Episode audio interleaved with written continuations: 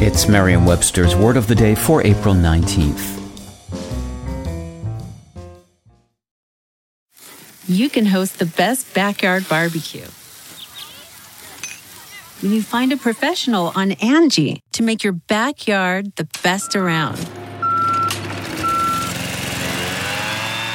Connect with skilled professionals to get all your home projects done well. Inside to outside, repairs to renovations. Get started on the Angie app or visit Angie dot com today. You can do this when you Angie that. Today's word is chlamys, spelled C H L A M Y S. Chlamys is a noun that means a short oblong mantle worn by young men of ancient Greece. Here's the word used in a sentence from Cleopatra's Nose by Judith Thurman. Perhaps her effect on him was as despotic and intoxicating as the poets claimed. Rumors reached Rome that he had abandoned his toga for the Greek chlamys, that she reviewed his troops with a bodyguard of praetorians, and that he followed her litter humbly on foot.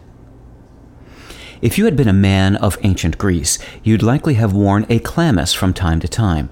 This cloak was a short oblong mantle, typically made of dark wool, and worn draped over the left shoulder and fastened with a fibula at the right shoulder, leaving the right arm uncovered. The chlamys was popular especially among soldiers and messengers. Modern encounters with the chlamys are most likely to occur at museums, where a statue of the messenger god Hermes or the Greco-Roman god Apollo might be seen garbed in such.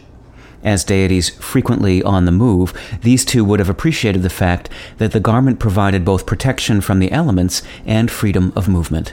With your Word of the Day, I'm Peter Sokolowski. Visit Merriam Webster dot com today for definitions, wordplay, and trending word lookups.